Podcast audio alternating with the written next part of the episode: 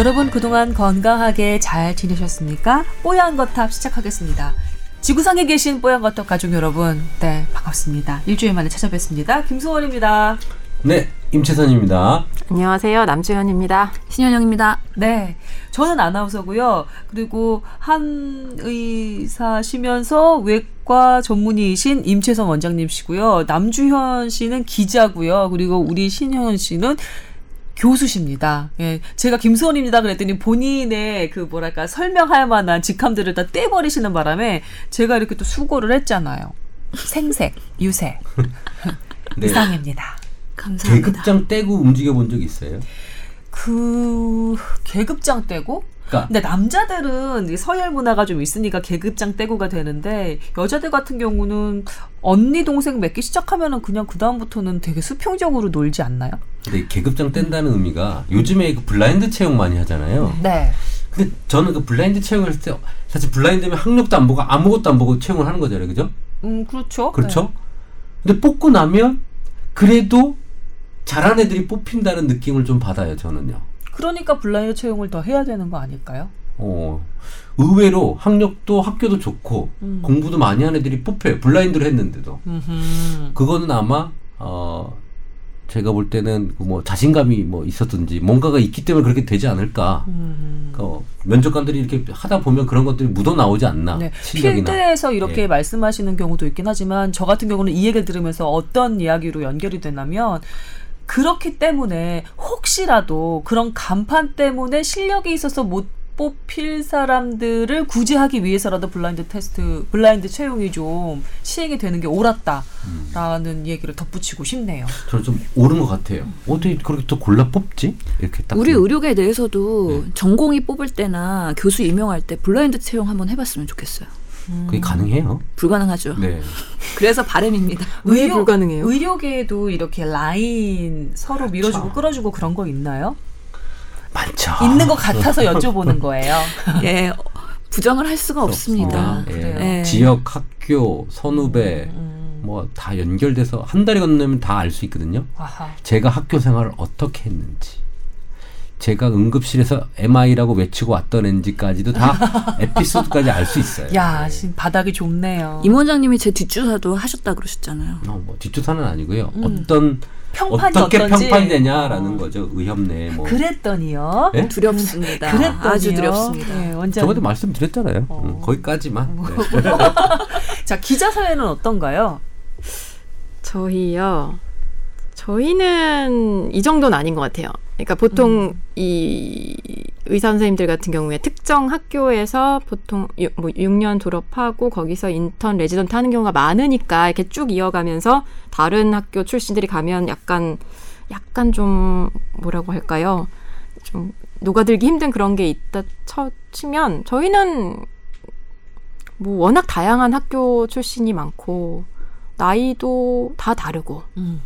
그러다 보니까 전공도 다양하고 그 라인을 파악 못 하고 있는 건 아니에요. 그럴 지금? 수도 예, 있어요. 지금 뭐 어디 가야지 지금 이게 네 제가 그래서 두 손에 모으고 어. 그래서 이러고 있는 걸지도 몰라요. 눈망울로 형성이. 돼 있는데 지금 이게 파악이 안 된 건지도 네, 몰라요. 그렇죠. 그런데 저는 늘 독고다이가 더 멋있게 보이는 것 같아요. 약간 아웃사이더처럼 있는 기자야말로 그런 반골 정신이 좀 있어야 되는 직종이 아닐까라는 생각이 드는데. 그- 그래서 이렇게 왕따인 걸 은근히 그냥 뭐 아무렇지 않게 생각하면서 살고 있는 걸지도 모르겠어요. 음. 사실 그 성별의 영향이 있지 않아요? 여자들은 별로 그런 것들을 개의치 않고 사는데 남성들은 뭔가 술자리나 여러 가지 하면서 그런 평판에 되게 어. 하고 서열을 매기고 여기 또 여초 그 팟캐스트답게 질문이 막또 이쪽으로 가고 있습니다. 잘못하면 남혐 여혐 걸릴 수도 있어요. 음. 네.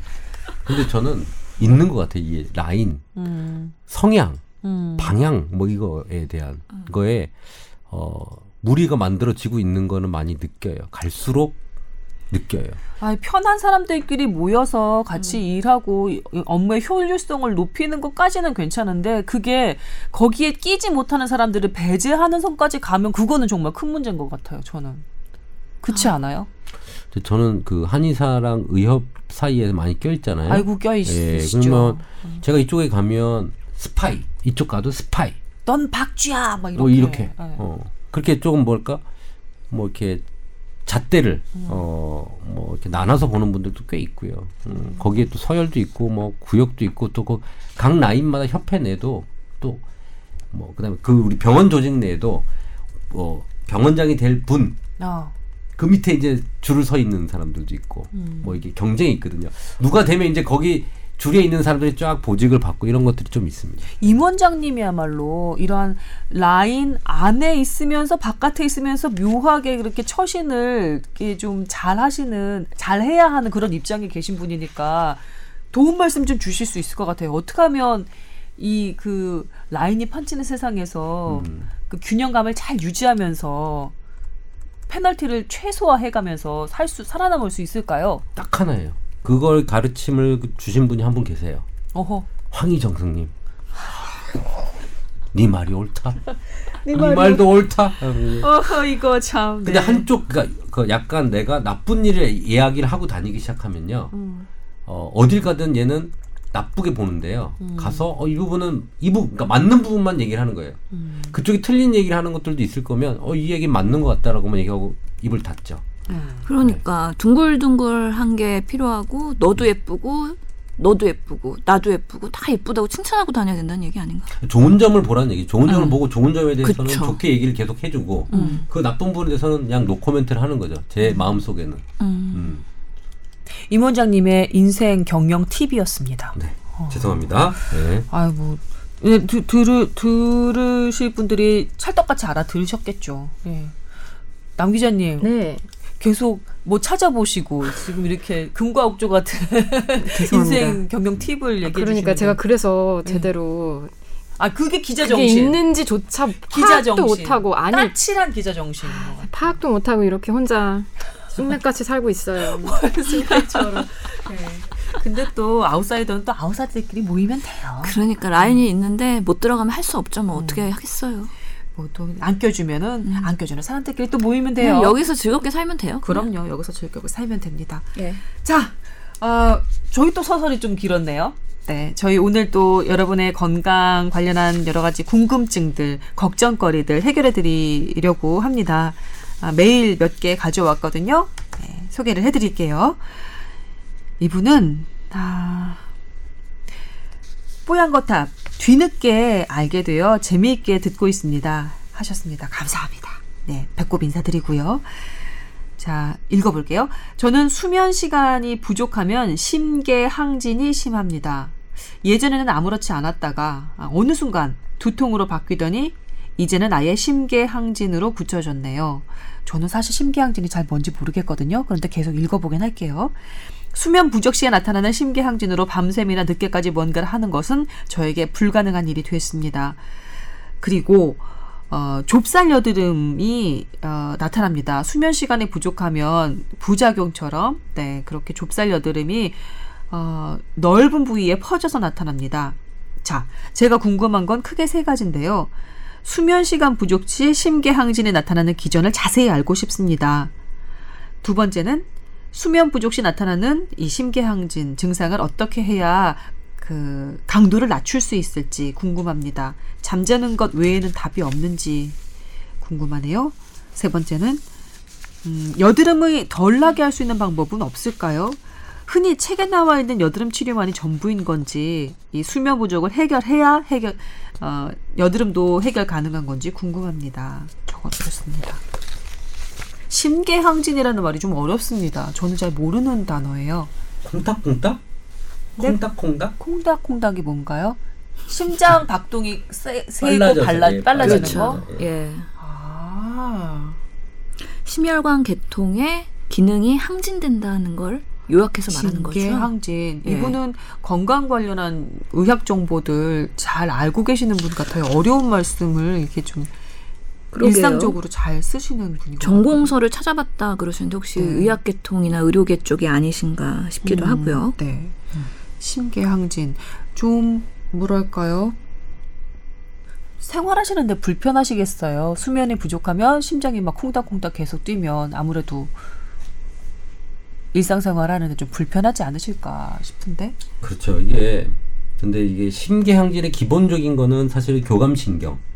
교감신경은 우리가 전투할 때 전투를 할때 그렇죠. 어, 발생되는 거기 때문에 그게 어떻게 보면 약간 스트레스성을 주고 있는 상황이거든요. 몸에 음. 공격 태세, 도망갈 태세를 하기 그렇죠. 때문에 그래서 심장을 빨리 뛰어서 혈액을 빨리 보내야 되는 상황인 거거든요. 네. 근데 이게 수면이 적게 됐을 때는 사실은 이 사람이 뭔가를 하면서 해야 되는 압박감이라든지 이런 것들 때문에 저 그냥 저는 개인적으로 이 내용을 전체적으로 듣고 어, 내부적인 표현을 그러니까 내- 여드름까지 다 포함해서 내부적인 영향이 좀 많다고 보이거든요 이게 그래서 우리가 스트레스 상황이 되면 콜티졸이라는 스테로이드 호르몬이 올라가요. 그렇죠.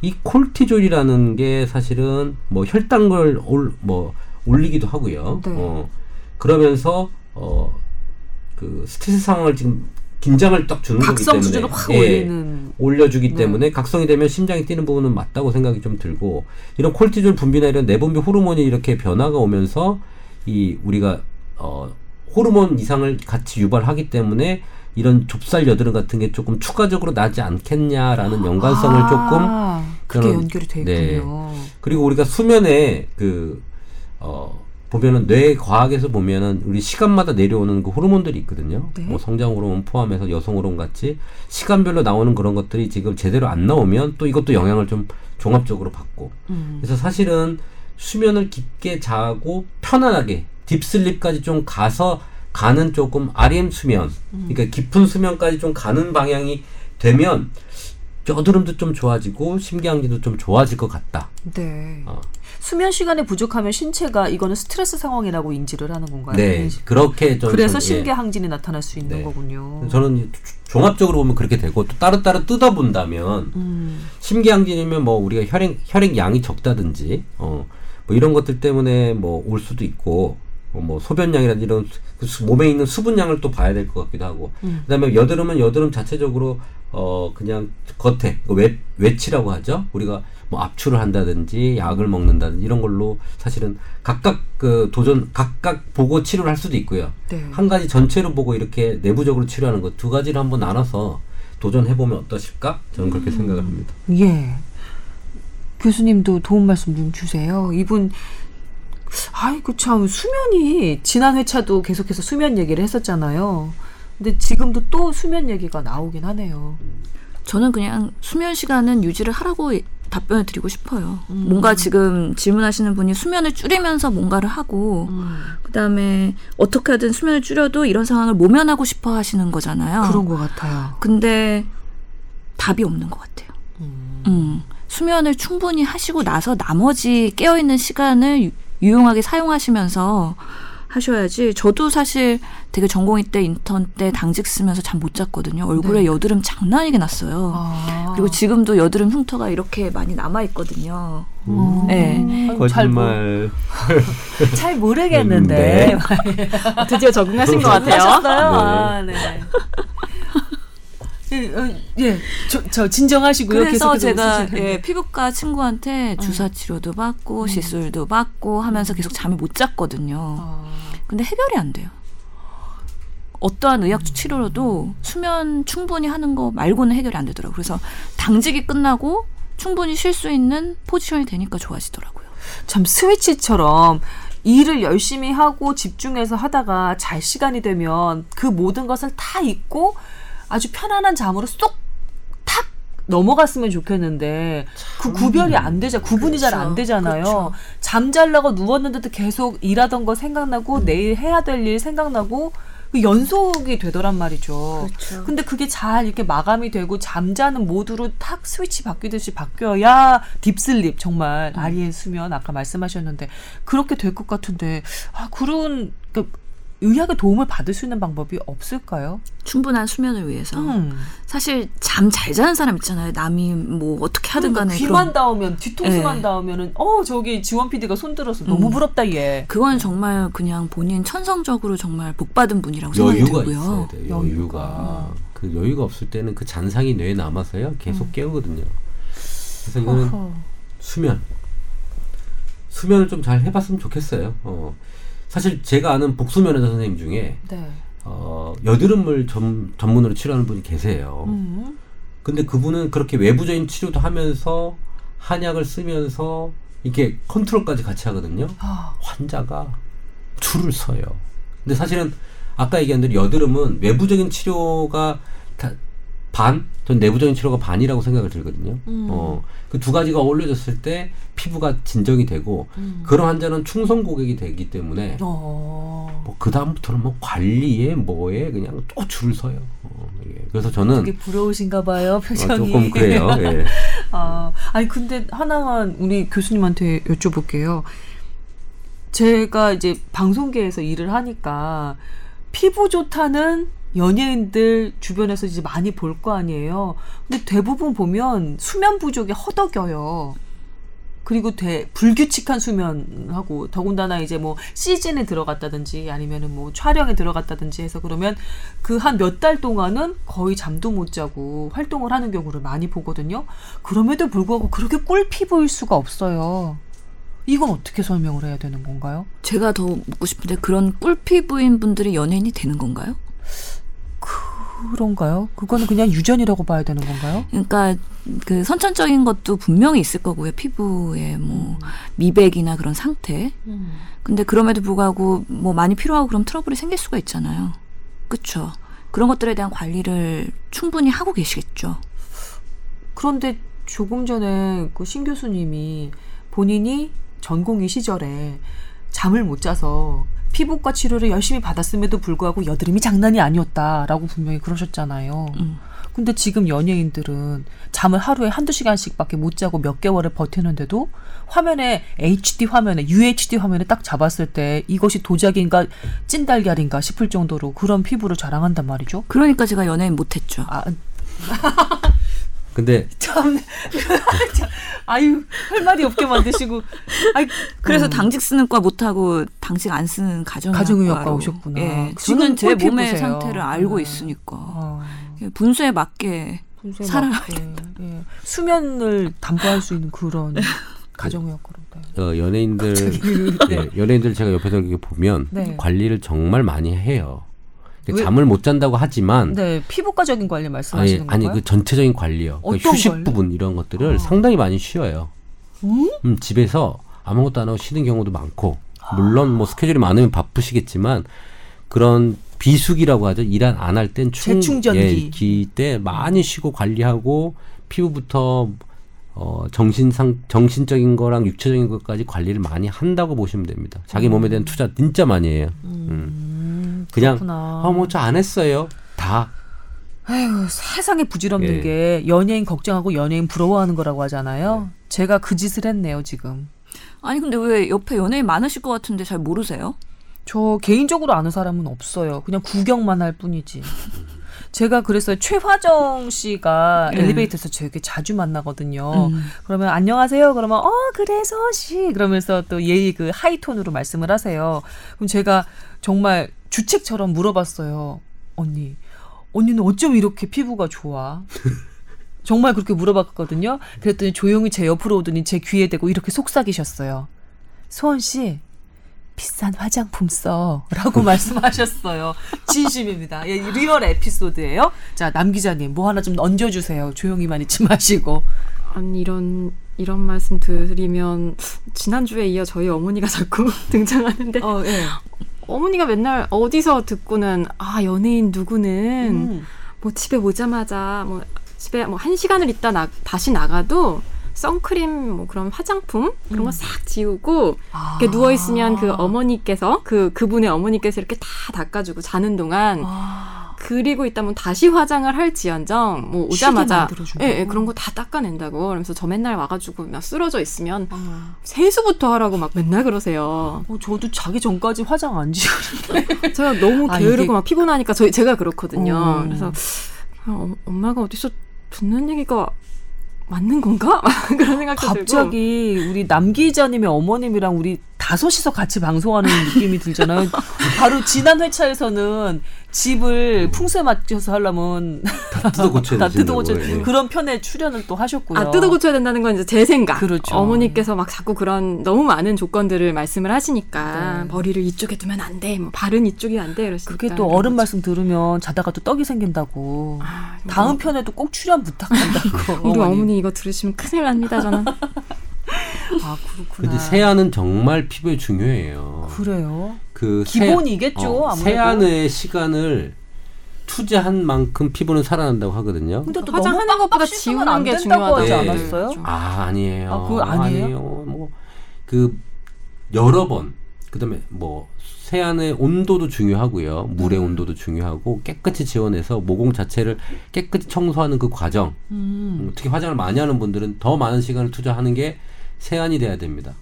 어, 음, 100% 그는 어, 모든 피부과 선생님들이 그렇게 얘기를 해요. 가슴에 손을 얹고 반성하게 되네요. 네, 네. 뭐 자꾸 아까 보자마자 저 다크서클 어떡하죠? 네, 제가 그랬죠. 씻기부터 먼저 잘 하셔야 됩니다. 네. 죄송합니다. 네. 아, 그 수면 부족, 심계항진, 좁쌀 여드름 어, 이런 주제에서 급거 자기 죄송해요. 반성으로 이렇게 마무리가 되네요. 그렇군요. 아, 피부 관리에는 세안이 또 중요하군요. 그 우리 누구죠? 그 가왕 오래 했던 그 어, 김우 연우 씨. 아, 그 사람 말고 아, 그러면 그 프로를 안 봐서. 어, 네. 저기 음, 보명가왕의 여자분, 여자분 남자분 말씀이신가요? 음악대장. 음악대장. 누구시죠? 아, 아, 아. 하현우 씨. 예, 예. 그 사람도 세수를 한 시간 정도 한다 그랬어요. 한 시간이요? 한 아. 30분 이상은 할 거예요. 그러니까 이게 그 사람도. 남자들 뽀얀 피부를 유지하는 사람들은 세안을 되게 잘 한다고 보시면 돼요. 아니 근데 뭐 30분 하면 얼굴이 달아 없어질 것 같은데. 아, 뭐 우선 30분도 아니라 손을- 1시간은 손을 먼저 씻는데 아주 깨끗이. 아. 왜냐면 균이 있을 수 있으니까 손을 아주 깨끗이 씻고 아. 그 다음에 얼굴을 하면서 계속 이제 씻어내는 거죠. 아, 그럼 국카스텐 멤버들은 전부 다 그렇게 손을 씻을까요? 그 사람만 그렇겠죠. 아, 그럴까요? 예. 네. 손부터 깨끗이 씻고 시간을 많이 들여서 공들여서 화장을 지우고 세안을 할 것. 우리 같이 해봅시다. 우리 사연 주신 분이랑 저랑. 남 기자는 전 30분 못 해요. 그래도 꿀피부인데. 그래도 최대한 열심히 잘 닦겠습니다. 음, 마흔 넘어가면 그때 다시 한번 얘기해 보는 것으로. 역시 근데 엄마 말이 어, 왔다였어요. 예, 그리고 다음 회차에도 꼭 한번 출연해 주시는 것으로. 네. 다음 사연으로 넘어가겠습니다. 아, 이, 이 사연은 잠깐 저희가 분위기를 좀 바꾸겠습니다. 예. 저는, 아, 존엄사에 대해서 이런저런 생각을 해봤습니다. 오랜 고통도 싫고, 또 언제 깨어날지 모르는 상태, 숨만 붙어 있는 상태, 너무 싫어서, 만약에 제가 그러한 위기에 놓인다면 저는 존엄사를 택하고 싶습니다. 음, 의학적 법적 요건에 충족한 환자가 존엄사를 택할 경우 구체적으로 어떤 과정을 거쳐 죽음을 맞이하게 되는지 그리고 정말 고통은 없는지 궁금합니다. 의료 현장에 계신 임 원장님, 신 교수님께 아, 환자 당사자가 아니라면 알기 힘든 문제일 것 같지만 그래도 답변을 듣고 싶습니다. 음, 답변해 주시면 뽀여거탑 열심히 듣고 주변 사람들에게도 열심히 홍보하겠습니다라고 적어 주셨어요. 그러니까 꼭 답변을 잘 해 주셔야 돼요. 저는 사실 존엄사에 관심이 없었거든요. 근데 관심을 갖게 된 게 그 스위스 모델인 것 같아요. 그 마을에는요. 네. 그 유럽의 한 나라는 존엄사를 인정을 하고요. 존엄사에서 사람들이 그러니까 암 말기 환자라든지 이제 어떻게 되면 이 병을 치료할 수 없는 사람들이 곧 모입니다. 그 마을로.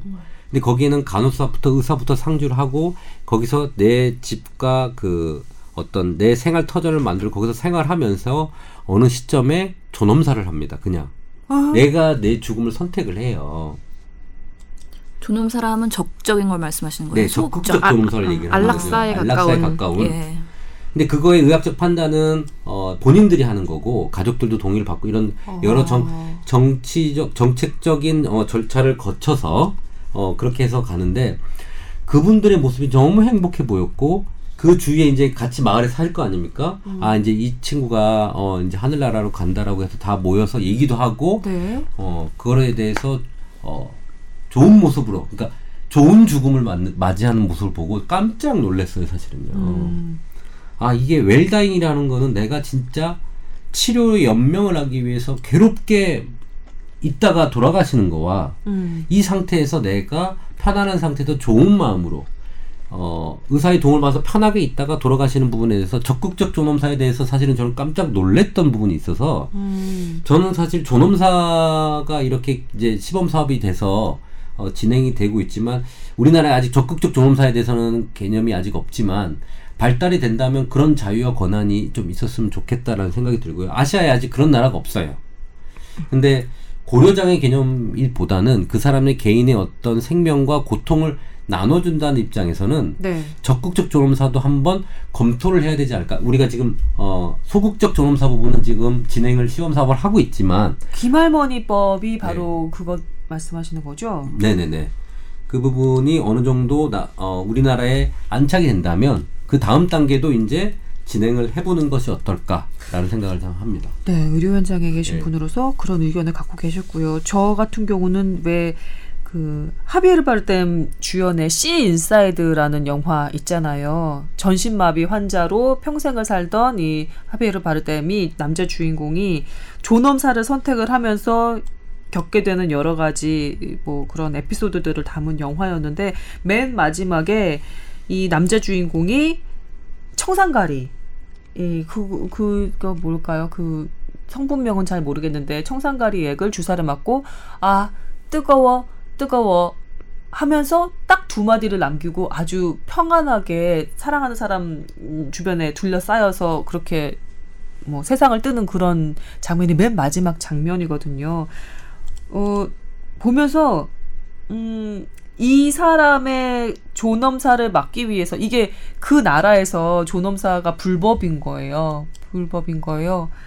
그래서 어 막기 위해서 막 계속해서 법정 투쟁도 하는 그런 장면들이 그 영화 안에서 보여지거든요. 음, 깊게 생각을 할 수가 있었어요. 죽음에 대해서는 대부분 외면하고 싶잖아요.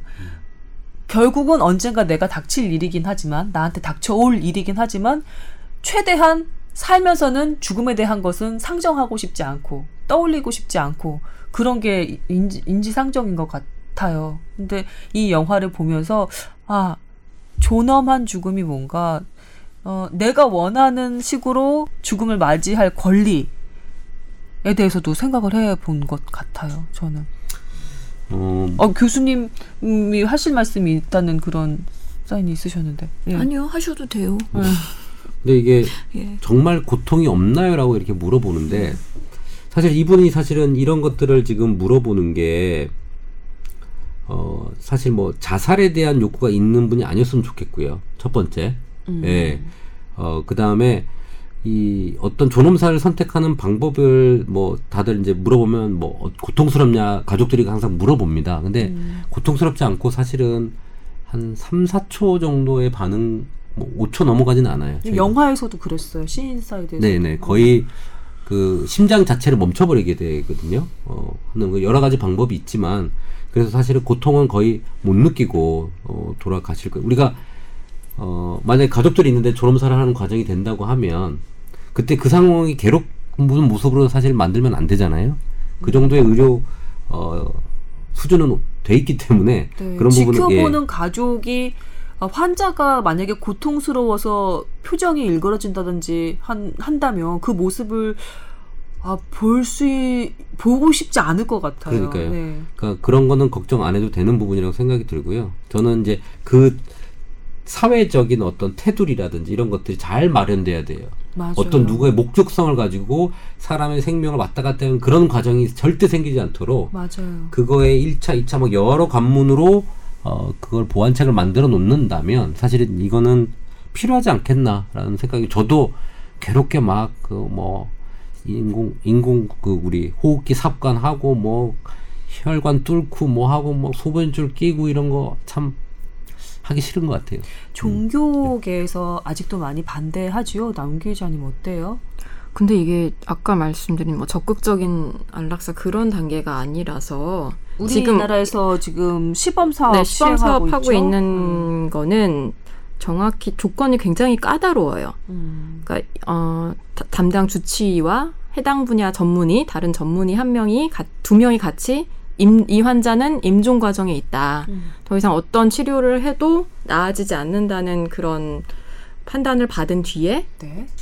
이네 가지만 중단을 하게 돼 있죠. 심폐소생술을 안 하고 혈액 투석 안 하고 항암제 안, 투여 안 하고 인공호흡기 때는 딱그 정도만 그 그것만 하지 않는 걸로 돼 있기 때문에 사실 지금 2단계에서 뭐 종교, 종교계에서 반대하고 그런 상황은 아닌 것 같고 아까 임 원장님 말씀하신 대로 약간 그 예, 우리가 흔히 안락사라고 음, 생각하는 예, 적극적으로 이 생명을 단축하는 그런 거가 이제 법제화되거나 그러면 굉장히 시끄럽겠죠. 아마 쉽지 않을 것 같습니다. 그건. 네. 그러니까 저도 가정의학과 수련을 받으면서 호스피스 병동도 돌았었고 네. 또 말기의 그런 고령 뭐암 환자나 그런 질병 말기 환자분들이 임종에 가까웠을 때 입원하러 오시는 경우도 있고요. 음. 그때 뭔가 적극적인 뭔가 중환자실 케어나 그런 인공호흡기나 심폐소생술을 원하면 내과로 입원을 하는데 보통 음. 그런 것들을 하지 않겠다라고 하면은 저희 가정의학과 입원해서 자연스럽게 임종을 맞이하도록 도와드리거든요. 음. 그 과정에서 여러 가지 뭐 질병으로 인한 통증이나 아니면 여러 가지 뭐 어, 산소 수치가 떨어지면서 그런 호흡곤란이 오거나 그런 것들이 지속되면은 고통스러울 수도 있을 거예요. 근데 그렇지 않도록 저희가 통증 조절을 충분히 해드리고요. 또 호흡곤란이나 이런 것들이 너무 힘들어 보이면 또 좀 안정제를 들여갖고 좀 편안하게 해드리고 하거든요. 그 때문에 저는 지금 우리 의료 현장에서 이미 그런 것들이 이루어지고 있었는데 사실 이게 시범 사업이 되고 법제화가 되면서 그게 좀 더 명문화됐다는 거죠.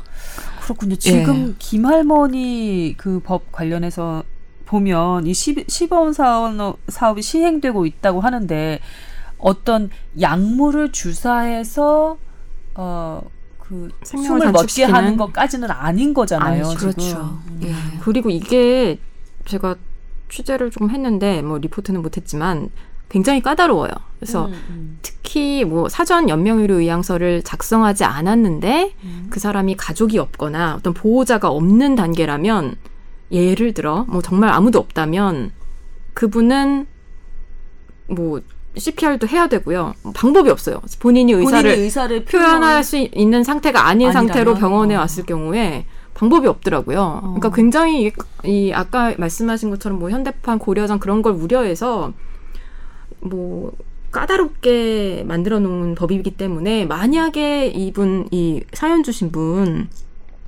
이런 생각이 있으시다면 그 시범? 사업 하고 있는 단체들이 있어요. 어. 뭐 복지 각당 복지재단, 뭐 대한 웰다잉 협회, 세브란스 병원 이런 데서 이걸 작성을 하고 있거든요. 음. 그래서 미리 등록을 해놓는 것도 방법이에요. 저 사실 저도 좀 할까 했는데 그래요. 취재 네. 중이라서 하진 못했습니다. 저도 저는. 고통스럽게 막 그런데 인공호흡기 끼면서 인위적으로 저의 생명을 연장하고 싶진 않거든요, 사실. 연명 치료 포기 의향서, 어, 사전- 사전, 연명 의료 의향서요. 연명 의료 의향서. 이걸 미리 어. 이제 미리 쓴 작성하는 거고요. 이제 네. 그 병원에 입원한 뒤에 의사와 함께 연명 의료 계획서라는 걸 또 작성할 수 있어요. 음. 근데 그때 이제 이 의향서가 이- 있고 그 뜻을 바꾸시지 않는 분들은 그대로 가는 거고요. 또 하다 보면 바꾸고 싶은 사람들 있잖아요. 나는 그래도 하는 데까지 하고 싶다. 아, 예, 그런 분들 또 막상 네, 번복할 수도 있고요. 어, 네. 근데 이게 또 자녀분들이 되게 반대하는 경우 많아요. 어. 음, 그래가지고 저도 한번 한 번 뵀는데 아 아드님이 너무 반대해서 아, 이 도저히 보내드릴 수 없다. 뉴스에 나오면 안 된대요. 아, 예, 예. 어. 이거는 이제 자식들의 목이, 몫이라고 생각하시는 분들이 있더라고요. 부모님 선택권보다는 그래서 이게 미리 가족들이 사전에 좀 준비가 되어 있고 합의가 되어 있어야 되거든요. 네. 의료진들이 되게 혼란스러운 건 첫째 아들은 된다 그러고 둘째 아들은 안 된다 그러고 그러면 아. 저희는 하여튼 의사로서 디폴트 값은 무조건 적극적으로 하는 겁니다. 할 수 있는 의학 주- 처치는 다 할 수밖에 없는 거고 그럼에도 불구하고 나는 이런 걸 원하지 않겠다라고 했을 때 그런 걸 못 하는 거거든요. 그래서 가족들의 사전 좀 논의나 이런 것들 분위기가 미리 되어 있으면 좋겠다는 생각이 드는데 막상 닥쳐갖고 병원에 오셔갖고 어떻게 해야 되지 우왕좌왕 하시는 분들이 많기는 해요. 기분 나쁜 거는 최종 의견에서 이 존엄 사 편을 얘기했다는 게 우선 좀 걸리고요. 최종 이걸 의견. 이걸 살짝 듣고 견제가 들어갑니다. 질문을 우리한테 한다? 아 이건 아니고 우리 걸 듣고 우리 쪽에 하시면 좋을 것 같아요. 저희가 타이밍을 놓친 것 같습니다. 아니 근데 다른 팟캐스트에서도 의학적인 얘기 많이 하던데 영역 침범, 침범 아닌가요? 우리가 원조인데 음. 원래 원조집이 제일로 맛있어요. 그거 아주 알아주셔야 돼요. 예. 아이 뭐 존엄사를 얘기하면서 이렇게 뭐 맨 마지막에 우리 내 멤버가 좀 웃기도 했는데요. 죽음에 대해서 편안하게 얘기하고 죽음에 대한 어떤 의견을 갖는 게 중요할 것 같아요. 너무 황망하게 닥치는 경우는 음, 대처하기가 너무 예, 곤란한 경우가 많잖아요.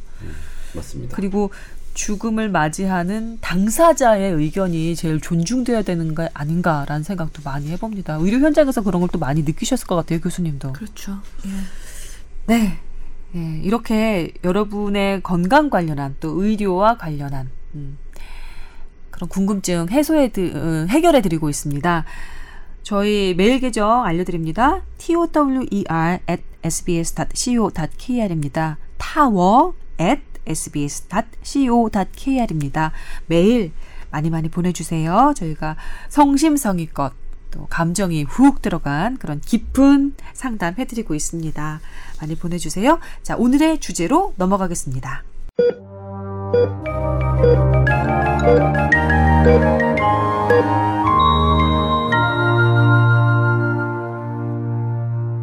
오늘의 주제는 제3세대 항암제, 면역 항암제와 문재인 케어. 이렇게 적어주셨습니다. 발음하기도 어려워요. 예, 오늘의 발제자는 임채선 원장님입니다. 사실 제가 어려운 내용을 조금 발제를 할 건데요. 어떻게 보면 희소식이기도 하고 네. 뒤집어 보면 씁쓸한 얘기이기도 하고요. 그래요? 이, 이 내용을 사회적으로 보면 또 이런 여러 가지 현재 상황과 문제들이 어, 겹치기도 하고 그래서 조금 사실 요즘이 학회 기간입니다 의사들이 음, 가을과 봄에 학회를 해요. 네. 그럼 제가 가는 학회들 뭐 외과 학회나 이런 쪽 가면 다 암 얘기가 많거든요. 음, 암 이야기를 많이 하는데 모든 우리나라 암 학회 그 다음에 암에 관련돼서는 핫 이슈는 이 3세대 면역 항암제입니다. 3세대 면역 항암제. 꽤 좋은 약이 뭐 새로 나온 모양인데요. 희소식 아닌가요? 그런데 왜 명이 있으면 암도 있다고 조금 전에 말씀하셨는지 네. 궁금하네요. 그래서 우선 말씀을 좀 드릴 겁니다. 네. 그 킴리아라는 그 외국계 어, 노바티스라는 회사에서 막 음, 개발한 그 백혈병 항암 치료제가 있어요. 네. 음. 그 치료제는 보통 7억입니다. 한 번 주사 맞는데. 잠깐만요. 7억이요? 네, 원래 7억 정도 갑니다. 한 번 주사 맞는데? 네, 7억인데 저, 재미난 건 이 7억짜리를 주사를 한 번 맞으면 완치율이 83%입니다. 어, 뭐 그러네요. 이걸 맞으면 예. 산다고 봐야 되겠죠. 특히 예. 재발이나 만성 질환 재발, 그다음에 만성 이런 형태의 어, 어려운 백혈병 환자들도 완전간에 완치가 지금 83%가 치료가 됐거든요. 와, 그래서 미국 FDA라는 큰 단체에서 그 회의에서 그레이스를 외쳤답니다. 이런 약이 나올 수 있냐 어떻게? 대단하네요. 그러면은 대단합니다. 암 정보 거의 됐다고 봐야 되겠는데요. 이게 그 가격만 좀 싸진다면 아우 7억은 진짜 말도 안 되고 음. 뭐 조금 양보해서 5억 3천만 원으로 좀 뭐 줄였다는 기사도 나오긴 합니다만 하여튼간 네.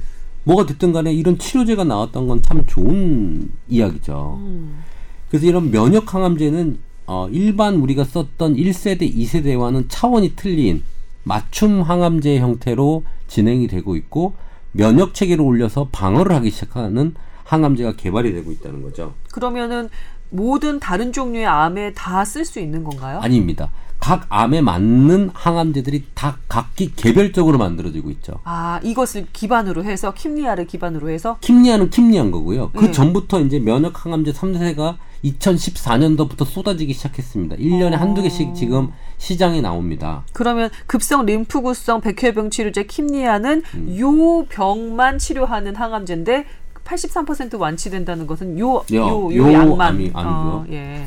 그리고 뭐 그다음에 키트루다 옵티브라고 하는 항암제가 있는데 그 약은 사실은 그 지미 카터 미국 대통령 아시죠? 네. 흑색종, 악성 흑색종 원래 사망률이 상당히 높은 피부암입니다. 네. 90살 된 노령의 지미 카터 대통령을 이 치료제로 고쳤죠. 어머. 예. 이런 것들이 발표가 되기 시작하면서 지금 어, 일반적인 1세대, 2대, 2세대의 항암제들이 반응률이 보통 5%, 10%, 뭐 20% 정도밖에 안 됩니다. 아. 이 반응률이라는 건 뭐냐면요. 그 항암제를 썼을 때 암이 더 커지지 않고 유지됐을 때나 줄어들었을 때를 반응률이라고 하거든요. 네. 그러니까 고쳐진 건 아니에요. 현상 반응- 유지나 어, 현상 유지나 좋아지는 사람이 5%짜리 약이 있고요. 뭐 10%짜리 약이 있고요. 20%짜리 약이 있는데 이런 것들 반응률이 아닙니다. 완치 80%까지 이렇게 올라가고 완치 50%까지 올라가는 약들이죠. 꿈의 약들이 점점 개발이 되고 있다는 건데 그거 모두가 면역 체계 이상에 반응해서 만들어지는 약들인 건가요? 그렇죠. 면역 관문 억제제라는 걸로 해서요. 뭐 대충 기전을 설명하면 우리 면역 세포가 있잖아요. 암이 있으면 잡아먹을 거 아니에요. 음. 근데 암 세포가요, 얘가 살기 위해서, 원래 얘가 이제, 어, 암이 있네라고 하면 지 친구들, 동료들을 데리고 와요. 암 때려 잡으려고. 면역 세포들. 면역 세포들이 면역 세포들을 불러오는 recruiting 작업을 하는데, 네. 그때, 어, recruiting 하는 작업을 하는 수용체가 필요한데, 암이 그걸 막아버려요. 야, 부르지 마. 아하. 라고 하는 그거를 차단하는 약들인 거예요. 음. 이 지금 키트루다나 옵티보라는 약은. 음, 그래서 면역 세포들이 좀 더 많이 이- 이- 들어올 수 있도록. 예. 응, 응. 들어와서 얘가 억제를 할 수 있도록. 네. 예. 그래서 아하. 흑색종이나 지금 폐암 음. 쪽에 음, 그 지금 치료제로 지금 사용을 하고 있고 단독 치료보다는 2세대 항암제랑 같이 사용을 했을 때 효과가 높다고 지금 막 발표가 무지막지 되고 있습니다, 진짜. 와, 꿈 꿈의 항생 그 항생제래. 꿈의 항암제들이 지금 쏟아지고 있는 모양인데요. 이 암에 걸린 분들한테는 정말로 희소식이네요. 그렇죠. 근데 이제 우리나라도 이 약을 쓰려면 이제 우리 식약청이 허가를 얻어야 되는데 네. 어, 지금 허가를 얻은 게 이제 폐암하고 그 다음에 흑색종, 그 다음에 또 방광암 이렇게 조금 몇 개씩 이제 허용이 돼서 들어오기 시작을 했어요. 네. 아직 그 우리나라 식약청 허가가 안 된 약들은 우리나라에 쓸 수가 없죠. 그럼 그 환자들은 치료 못 받는 거죠. 이 좋은 약을.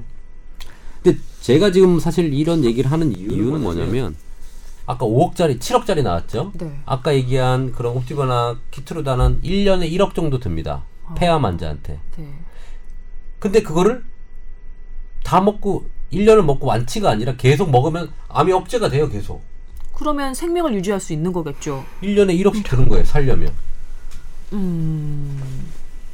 그런데 만약에 이 이런 새롭게 만들어진 약들, 이런 고가의 약들을 우리가 하려면 사실은 건강보험 제작에서 그걸 충당을 해줘야 되잖아요. 의료보험에서. 네. 그죠. 그런 것들이 가능할 것이냐라는 거죠. 이제 새로운 신약들이 이렇게 쏟아져 나올 텐데. 사실 제가 이 얘기를 꺼내는 이유는 뭐냐면, 어, 문재인 케어랑 사실 얘기를 좀 하고 싶어서 이 얘기를 꺼냈어요. 그 문재인 케어는 전면 비급여를 어, 급여화한다라고 했어요. 보험 재정으로 넣어서 우리가 비급여가 없어서 비싼 치료 받지 않게 해줄게라고 문 대통령이 저 문케어를 발표를 했는데 네. 그럼 이런 비싼 약들을 다 넣어줘야 되잖아요. 그죠? 아, 네. 그래서 제, 제가 집에서 계산을 해봤어요. 이 3세대 약들을 를 만약에 이 암에 걸린 한 암당 한 개씩만 이제 1억짜리들이 나온다고 생각을 했을 때, 암- 낮게 잡아서 1억. 네. 아까 5억짜리 빼고요. 네. 어, 낮게 잡아서. 146만 명이 지금 암 유병자라는 데이터를 가지고 완치자, 초기자 빼고 30% 정도만 이 치료를 받는다고 해서 43만 명이 받아야 돼요. 그죠? 그 146만 명 중에도 사실 갑상선 이런 거 다 빼고요. 뭐 진행을 할 거고. 그러면 보통 약이 나와 있는 것만 쳐서 그렇게 잡는 건가요? 그죠? 네. 4조 3천억이 들고 이거는 지금 원래 암 걸린 사람이에요. 근데 매년 암이 걸리는 사람이 12만 명 정도 되거든요. 그 사람은 빼고 한 거예요. 근데 그런 사람 중에서 갑상선 빼고 5대암 위주로 8만 명이 치료한다고 해도 계속 증가가 되겠죠. 대충만 계산해도 계, 계산해도 거의 10조가 넘어갈 것 같습니다. 이게 만약에 이런 약들이 다 허가가 난다면 보험으로 편입을 한다면. 그 문재인 캐릭터 30조면 충분하다고 지금 발표를 하고 막 디베이트 중이잖아요.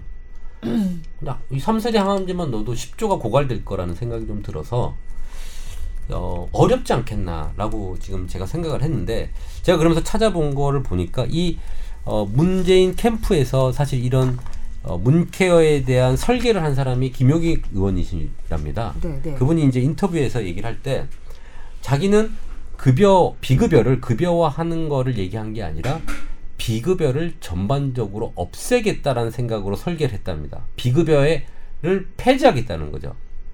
그 말은 뭐냐면 전부 다 정부에서 의료를 제공할 수 있도록. 근데 비급여가 이렇게 폐지되면 이런 약들은 이제 못 들어오게 되는 거거나 어 들어와도 제한적으로 들어올 수밖에 없는 상황이 되는 거거든요. 그렇게 설계를 하고 지금 실행은 행정 쪽에서 해서 급여 확대라는 자세를 한 거예요. 급여가 어, 한정적이었는데 이제 비급여를 편입을 시켜서 급여를 확대하겠다는 거고 설계한 사람 본인은 비급여를 폐지하는 거였거든요. 그러다 보니까 이런 그 급여 확대의 자세를 했을 때 이런 약들을 다 넣어줄 수 있느냐, 얼마나 넣어줄 수 있을까? 아까 얘기한 킴리아 7억짜리 넣을 수 있을까?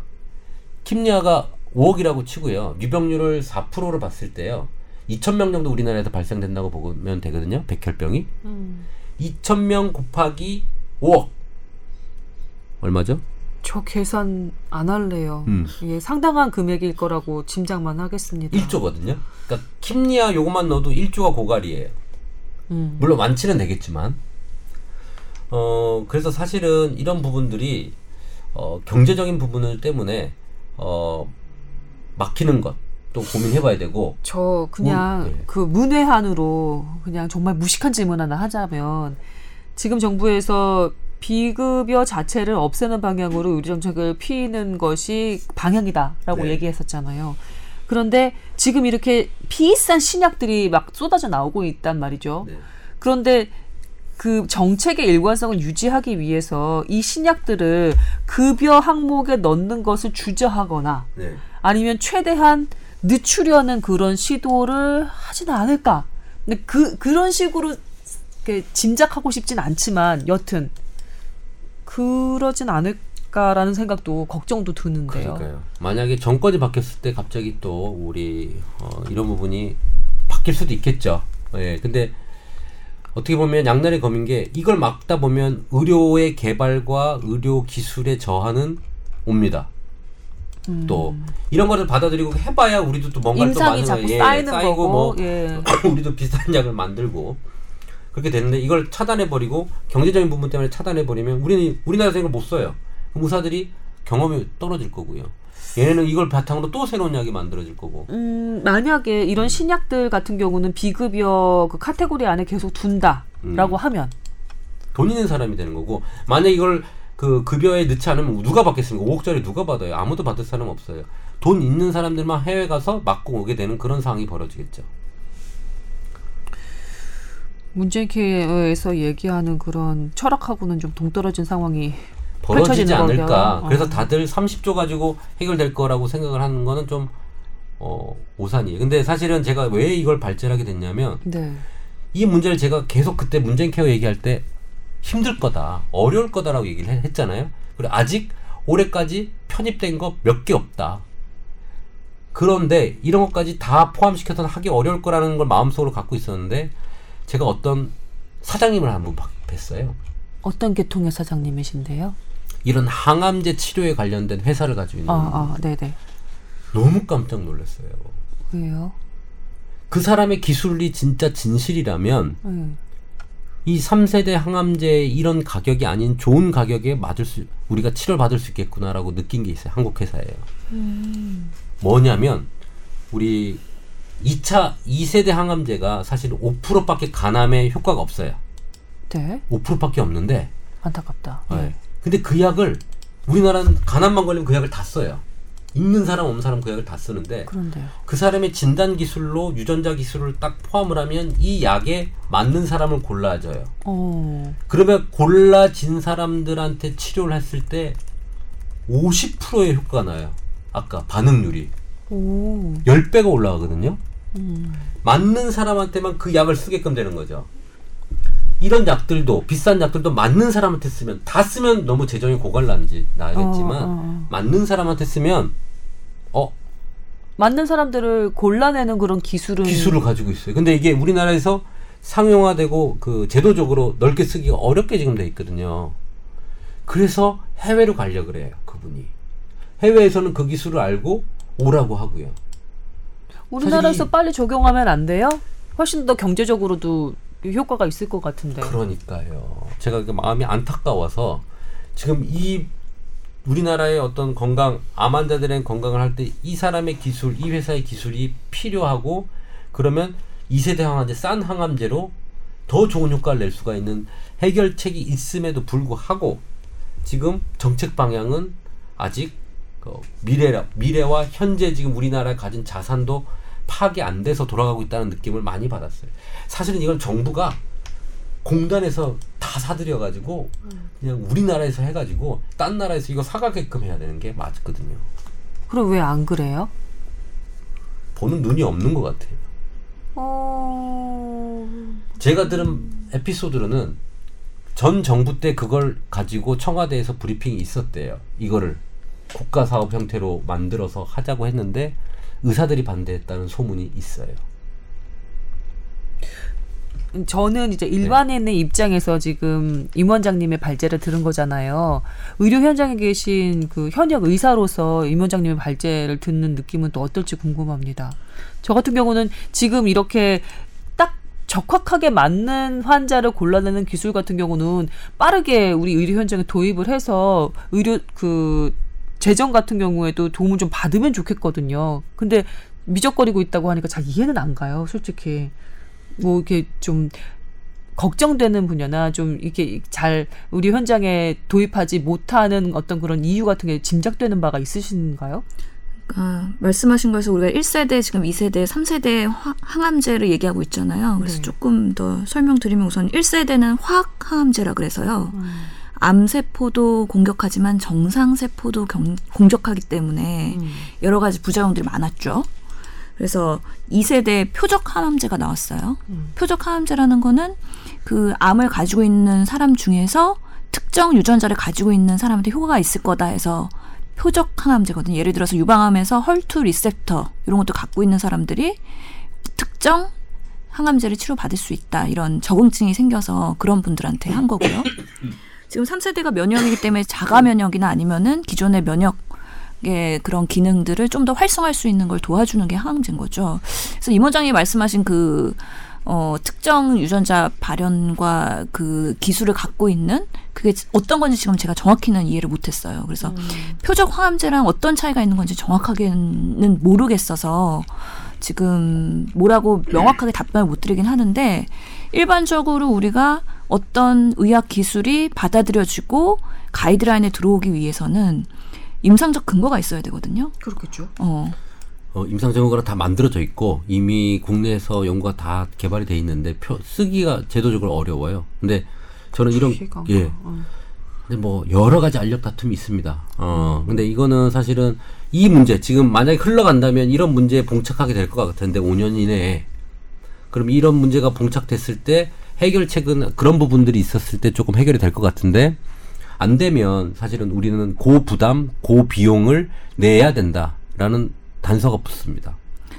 아까 그 우리 사망률 같은 거 봤을 때 암 환자가 압도적으로 1위에요. 그렇죠. 그죠? 예. 그러면 그 중에 치료를 꼭 해야 되는 초기 암 말고 완치자 말고 어 2기, 3기에서 지금 전이가 되고 힘든 환자들 같은 경우는 이 약을 쓸 수밖에 없거든요. 살기 위해서는. 그런 사람들을 구제할 수 있는 방법. 우리나라 돈을 너무 많이 벌든지 잘 어, 무지 잘 벌어서 하든지 아니면 이런 효율적으로 할 수 있는 부분 하든지 아니면 아이 뭐 정부가 죽을 사람 죽고 어 살 사람은 뭐 돈 많은 사람은 해외 가서 해 다 차단하고 그냥 급여화를 전부 다 진행하고 틀을 막아버리든지 음 여러 가지 선택은 있겠지만 어 국민들을 위해서 여러 가지 비급여를 급여화한다고 얘기를 했다면 이런 여러 가지 보완책들을 빨리빨리 정책 위반자들이 찾아야 되지 않을까라는 생각을 하고 있습니다. 그러니까 문케어가 발표되면서 의사들이 우려했던 것 중에 하나의 이유가 신의료 기술들이 오히려 차단될 차단되는- 것이다라는 우려가 있는 거죠. 왜냐하면 신의료 기술은 근거를 아직 명확하게 어, 많은 대상으로 연구가 되진 않았지만 기존의 치료법보다는 좀 더 효과가 있거나 떨어지지 않는다라고 예상이 되기 때문에 적용해 볼 수 있는 어떻게 보면 최신 의학의 그런 선상에 있는 거거든요. 근데 이런 것들은 당연히 고가일 수밖에 없고 어, 적용하는 데는 또 제한이 있는 거죠.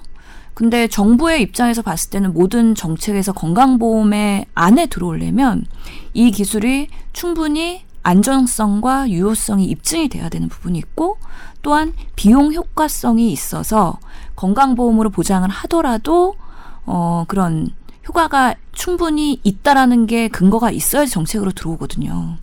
그러니까 이슈가 있을 수 있어요.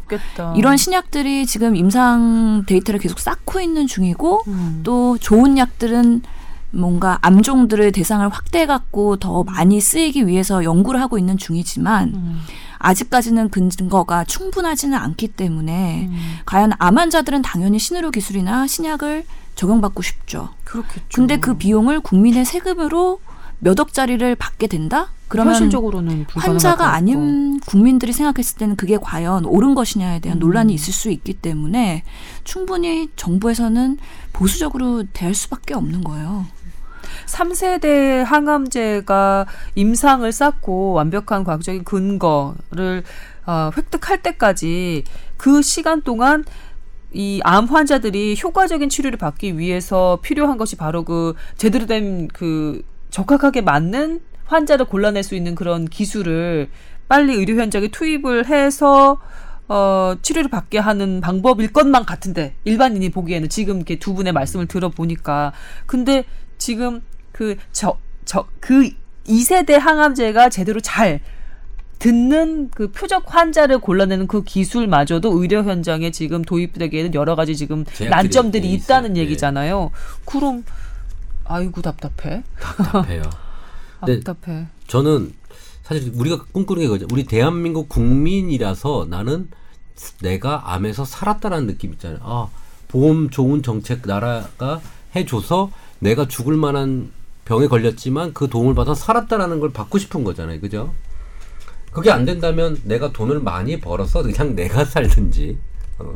근데 아까 얘기한 전자를 사람 국민들이 원하기 때문에 가장 효율적으로 국민들을 살릴 수 있는 방법에 대해서는 항상 갈구하고 어, 만들어내 줘야 된다고 생각을 합니다. 아까 문재인 케어가 나왔기 때문에.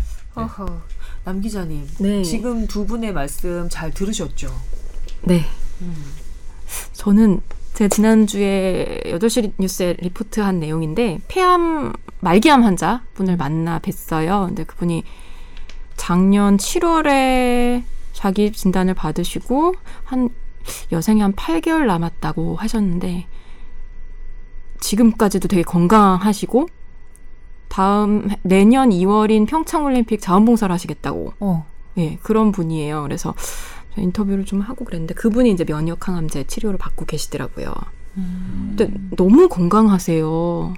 제가 봬도 뭐 전혀 그런 거 없고 일단 뭐 수술이나 다른 그런 화학적인 치료를 안 받으셨기 때문에 뭐 머리가 빠졌다거나 그런 것도 없고 겉으로 보기에는 암 환자 같은 네, 모습도 정말 아니고 건강해 보이세요. 72살이신데 네.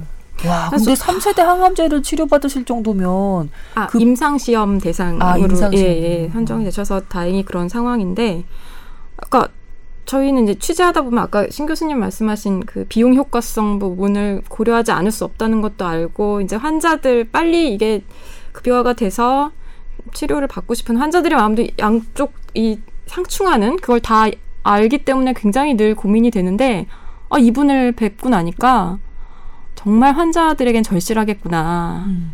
이게 예전처럼 뭐 생명을 조금 연장하는 것도 아니고 되게 오랜 기간 유지를 해줄 수 있는 거라면 완전 달라지. 예, 예. 80%라는 그러니까 기존의 치료 암- 항암제랑은 완전 다른 컨셉이더라고요.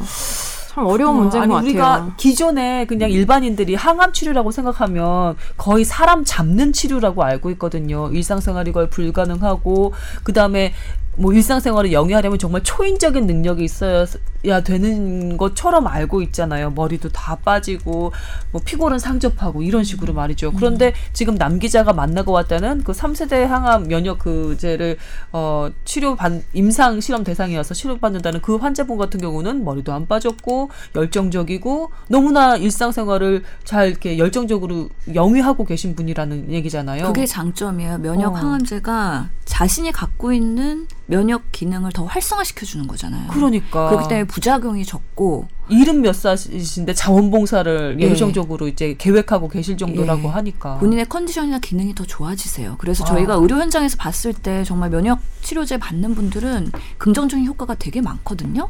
근데 아직까지는 정말 VIP이시거나 음. 아니면 실손 적용이 되시는 일부 환자들 음. 그런 분들이 요양병원에서 말기 암 환자들이 요양병원에서 그런 치료를 받고 계시는 게 허다하죠. 그 직접 못 보셔서 그래요. 그러니까 간 전이가 이게 대장암 환자인데 간에 한 20개 정도가 전이가 돼 있어요. 어비툭스라는 그 뭐 대장암 그 표적 치료제 2세대예요. 그런 2세대만 나와도 그게 싹 사라진다니까요. 3주 만에. 음. 그 폐암이 이렇게 막 해가지고 꽉차 있는데도 그뭐 없어져요. 정말 명약 신약들인데. 다. 음. 근데 참 이게 또 암 환자들 간에 그런 것도 있을 것 같아요. 뭐요? 특정 암에 대해선 치료제도 나오고 적응증도 바로바로 인정받고 그랬을 때 상대적인 박탈감도 되게 심할 것 같아요. 내가 그런- 저 암이 아니어서 예, 예, 저 예. 분야의 암이 네. 아니어서 어, 나 나는 그 혜택을 못 받네 라는 그렇죠. 상실감. 예, 네. 저 서운함. 암은 저렇게 어, 잘 좋은 치료제가 나와서 할 수 있는데 나는 내 암을 치료할 수 있는 치료제는 언제 나올까? 나오고 있다니까 다 쏟아지고 있다니까 지금 네. 예, 나올 겁니다. 그리고 또 그런 고가의 치료제들이 막 5억 하는 이유가 또 뭐겠어요. 물론 그 신약 개발하는데 비용도 많이 들지만 제약회사의 또 그런 경제적 이익도 고려하지 않는 수가 없거든요. 그래서 이런 것들이 빨리 대중화되고 오히려 상용화돼서 가격이 다운되는 것도 하나의 방법일 수 있을 것 같기는 해요. 아직까지는 케이스가 별로 없고 수익은 내야 되기 때문에 그 약값을 결정할 때 그런 제약회사들의 이해관계가 당연히 들어갈 수밖에 없는 거죠. 하여튼 저는 이런 약들이 개발돼서 좋습니다. 좋긴 좋은데 그걸 어떻게 잘 활용해야 될지는 더 많은 고민을 해봐야 될 것 같고 우리나라에서 이런 거 진짜 만들어 가지고 그래. 중국이 싸다 할 때 우리 약 안 준다. 왜 약 안 판다니네. 어, 안보에 이용하는 어. 거예요. 아니 나중에 개발 그 아, 연구에서 제가 뭐 시진핑이라든지 리커창이 그런 병에 걸렸어. 음. 어, 우리 약 안 줘?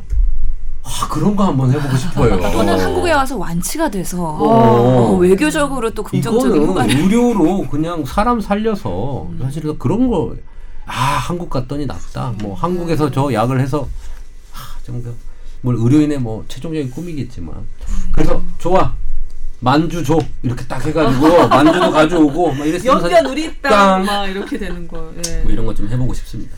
아유 조금 그 미안합니다. 아 근데 꿈이라도 꿔보니까 사실 뭐 기분이 좋긴 하네요. 이- 지금 로버티스라고 오셨나요? 그 노바티스. 네, 노바티스. 그 유명한 제약 회사에서 이 신약 하나 들고 떵떵거리는 꼴이 사실 보기 싫잖아요. 사람 목숨 가지고 장난하는 것도 아니지 정말 7억이 뭐예요? 말이 7억이지.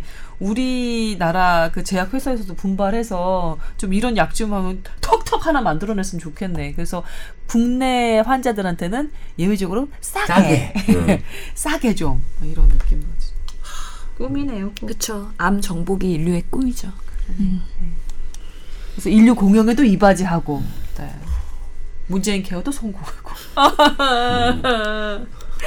네 어떻게 마무리를 해야 될지 모르겠습니다. 여튼 아, 이러한 의학 최신 정보를 전달을 해드렸고요. 그리고 이 아, 최신 정보의 그늘이라고 할까요? 네, 이렇게 좋은 약이 개발이 되어가고 있지만 우리가 우리 의료 현장에서 아 정말 쓰이기까지 넘어야 할 수많은 산들에 대한 얘기도 예, 좀 나누어 봤습니다.